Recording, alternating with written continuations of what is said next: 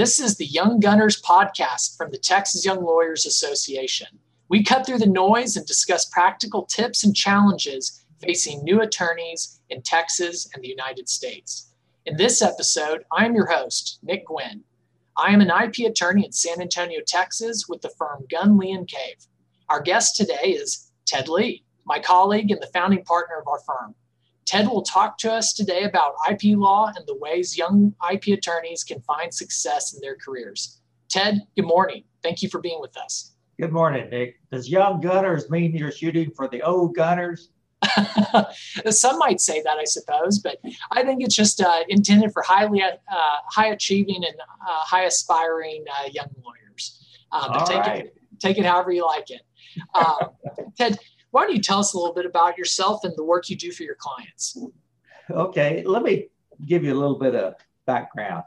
I literally was raised on a farm in Alabama, you know, picking cotton and all of that type of stuff. And so you, you hear the jokes about the old country lawyer. Well, I am an old country lawyer. and it's kind of interesting how I ended up becoming an IP attorney uh, over the years. I, I started out uh, literally going to Auburn University. Uh, I was broke, I didn't have any money. And so I had to get a job to pay my way through school. And so I worked as a co op student. I worked for NASA uh, as a co op student.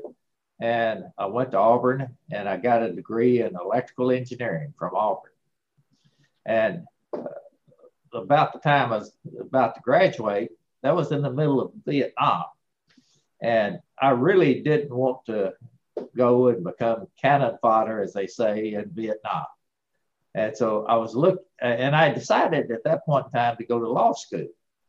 And so I, I was checking with the various branches of service, and the only one that would give me a three-year deferment was the Marine Corps. So I ended up signing up and joining the Marine Corps. Uh, and in turn, they gave me a three year deferment where I could go to law school. And while I was in the, the law school uh, and I was working as a co op student, I found out that I could work in their patent department as a patent agent. So during the period of time I was in law school, I worked as a patent agent, uh, first for NASA, and then later I worked for Bendix Corporation uh, before I, I graduated from law school. And then I had to fulfill my obligations with the Marine Corps. So I ended up with three years in the Marine Corps uh, trying court martials. So by the time that I actually got out of the service, I had basically two to three years trial experience, but in court martials. And I had oh, a couple of years experience prosecuting patents. And that's when I, I graduated and, finished up and I came to work for a law firm in San Antonio. And I found out that having the experience of the litigation and the trial, plus the patent experience, all merged very well together uh, as a patent attorney. And so it just evolved. It wasn't any great planning or anything like that. It just evolved that I became a patent attorney. Now, when you were looking for, at law firms, were you looking to work as a, a patent attorney? Well, by that time, I, I had figured out that being a patent attorney uh, paid a little bit more than some of the other jobs. Okay. Uh, and so I was looking at the area of uh, being a, at that time, it wasn't intellectual property, by the way, it was patent attorneys. That's what everybody called. And the prospects of getting a job and uh, getting a little bit higher starting salary was greater with patent lawyers than it was for just the general population. And after I finished it with the Marine Corps, the advantage of being a, a patent attorney and having litigation experience ended up uh, be marrying very well together and was literally in demand at that time did you uh, join a firm that did uh, patent law exclusively, or did the firm do other types of work? I, I joined the firm of Cox and Smith as it was known at that time. Now it's Dykema. Uh, but Cox and Smith had a one patent attorney in, in their firm, and it, they had about 25 attorneys, I think, at that time. And I was the second patent attorney to join the firm. And uh, initially, I was doing almost exclusively patent prosecution uh, work. But after a short period of time, I got all the patent prosecution, patent applications filed, and I was kind of looking around for uh, something else to do. And one of the attorneys brought me in on some litigation. And so I ended up starting to do litigation. Uh, and within a few years, I found out that I had more litigation experience than uh, most of the patent attorneys that were out there trying patent cases. And so it kind of evolved that I ended up doing litigation with the Cox and Smith law firm, plus, you know, the normal patent prosecution. And uh, you eventually left uh, Cox Smith and uh, you started your own firm. Uh, what did that process look like? Well, you wonder if the clients are going to come to see you.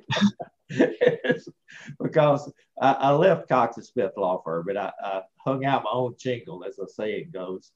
And you always wonder, well, are the clients they going to come to me? And and after a period of time, you you work hard, you do good work, uh, and you you know other people come and they hire you and uh, you build up a practice. And, and it's basically built up in one of two ways.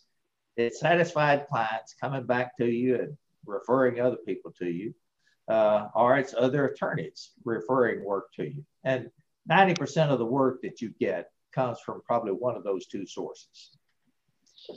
I remember a story that you told me uh, before about a Friday afternoon driving to Houston with your truck and coming back with a filing cabinet. Could you could you tell the listeners a little bit about that? Well, this, was at the time that I, I left Cox Smith, and Don Gunn was in Houston, and we agreed to set up a, a partnership. And I didn't have any desks or furniture or anything like that and I, went to Houston, and Don Gunn had had his office for a, a, number of years, and he he gave or loaned to me a file cabinet, some desks, uh, I think an old mag card machine, and I brought them back in the back of my truck and uh, rented an office space in one of the buildings, and I, I was in practice. I wasn't able to pay myself for six months, but I was in practice. and the uh, the rest is history, as uh, as you might say. The rest is history. um, well, tell us a little bit. What makes IP practice a little bit different than other areas of the law? Well, there's some ways that it's different. And there's some ways that it's the same. It's different from this standpoint. Uh, you need to understand the technology, and, and let's assume it's some complicated electronic circuit. Uh, my degree is in electrical engineering, and obviously that would aid in understanding what the invention is that you're talking about. So patent attorneys normally have a technical degree. As a matter of fact, if you're go- going to become licensed to practice for the patent office, uh, you it's required that you have some type of technical degree. Plus, you have to pass an exam, and both of those things occurred. And uh, I am now a quote patent attorney. And you hope that you have the clients that come to you and hire you to do intellectual property work. Now, that's the part that is different. The part that it's the same is if you got a, a lawsuit involving a patent, while you may be arguing technical issues, the trying of that lawsuit is going to be the same. The rules of evidence are going to be the same. Uh, getting witnesses, deposing it, taking discovery is going to be the same. But the part that is different is the technical part. And when I started in practice, you basically tried a patent case just like you did any other case. Uh, and the issues of patent validity and infringement all went to the jury if you'd requested a jury. And the jury determined all of it and judgment was entered. Then the what we call Markman hearings uh, basically came to law in around 96 timeframe. And so now the judges, quote, interpret the claims Uh, and after they're interpreted, then they apply uh, that interpretation in determining infringement.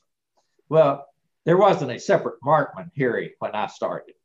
Uh, and the Markman hearing is basically a, a later uh, evolution of intellectual practice, intellectual law practice. Okay. What what suggestions do you have for young lawyers who are looking to get into IP or, or patent? The most important thing that you can do is to get the initial experience. Because if you have no experience in the IP area, it's very hard to get somebody to hire you uh, for that initial uh, round of experience. It do anything that you can to get initial experience, even if it means working for free and go into an IP firm and just clerking for them for little or no money. But get that initial experience so that you can say, well, I've done patent prosecution for the last year or six months or whatever. I'm pretty good at it. But you you now have something to market yourself. And so whatever you need to do to get the initial experience, do that. Uh, you might be able to get more pay or more money on the short term from some other job, but on the long term, if you could work in the intellectual property field, you'd probably make more money. But you got to get that initial experience to get the job to make more money. You know, you and I, uh, the other attorneys in our firm, we, we took a, a, different, an additional exam to the state bar. We took the, the patent bar. Um, do you recommend that aspiring patent lawyers take that exam early if they can? I would. I'd recommend taking it as early as you can, uh, and you don't necessarily have to take it based upon uh, educational background. You can do it based upon experience, but the problem with getting it that way is that you have problems getting initial experience because somebody won't hire you because you don't have the qualifications. So it, it's kind of a, you know, uh, kind of like a dog chasing its tail. Uh, you haven't got a hold of it because nobody will hire you. So get that initial experience, whatever way you need to get it. Uh, and, and, even if it means working for free or reduced wages or whatever for a period of time, do it. What, uh, what tips do you have for the listeners as to getting clients and keeping clients? Well, you got to be likable. People have got to like you. And, and one of the things that I have found is that when a client comes in to uh, see me, uh, I mean, I try to some way or another uh, like some of the same things that they like. And if they start talking about riding their bicycle or, or whatever, or uh, Boy Scouts, then I start talking about things that I've done riding the bicycle or Boy Scouts or going hiking or, or whatever it, it may be. Uh, it, you basically try to have common interests that your clients have. And if you have those common interests, you normally that helps in developing satisfied clients. Satisfied clients means more work and more business. So you try to uh, dream up or come up with that common connection. I, I must admit, at one time I had this couple that was in their 50s and they were getting a patent on a doll stand and they were collecting dolls and I had little problems drawing a connection with them. you didn't have a whole lot of experience with dolls and doll stands. I didn't have experience with dolls and doll stands. What do you do you recall what you did instead to to build the relationship?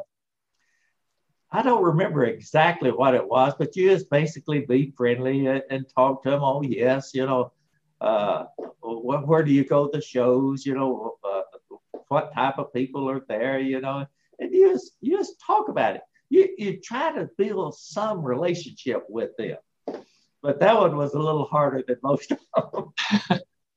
I imagine if, if you're not familiar with dolls and doll stands, that one might be a little tough.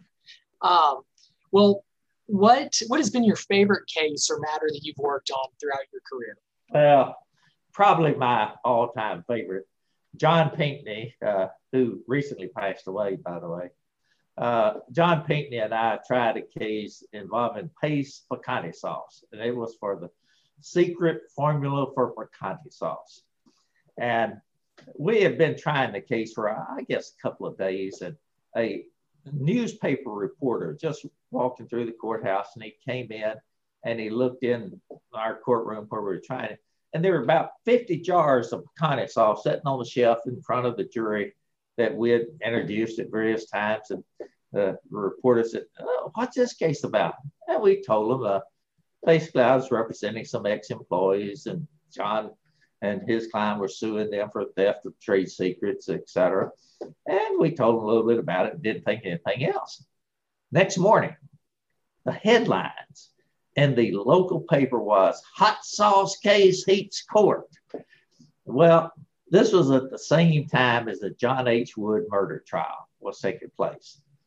And then the other newspaper basically. Ted, Ted, go ahead and pause for a second. Then the other newspaper, at that time we had two newspapers in, in San Antonio, picked up the case and it was headlines for uh, at least a week uh, concerning that case. One juror got sick and couldn't make it in, so we had to postpone one day of trial. And the next day, the headlines were the juror can't stomach hot sauce case. And, and it went back and forth. And I had relatives from the state of Washington. They were saying, Hey, I saw your name in the paper. And anyway, we tried that case the reporters left the murder trial and came over and were uh, sitting in on the hot sauce case, and it, it was it was a FUD case. It was a FUD case. This is all down at the federal courthouse. No, no, this was state courthouse. Uh, I'm trying to remember the judge's name. He was an Aggie. Uh, everything in his office was Aggie. Uh, his name will come to me in a minute, but it, it it was fun. Oh, I, John John's a, was a good lawyer.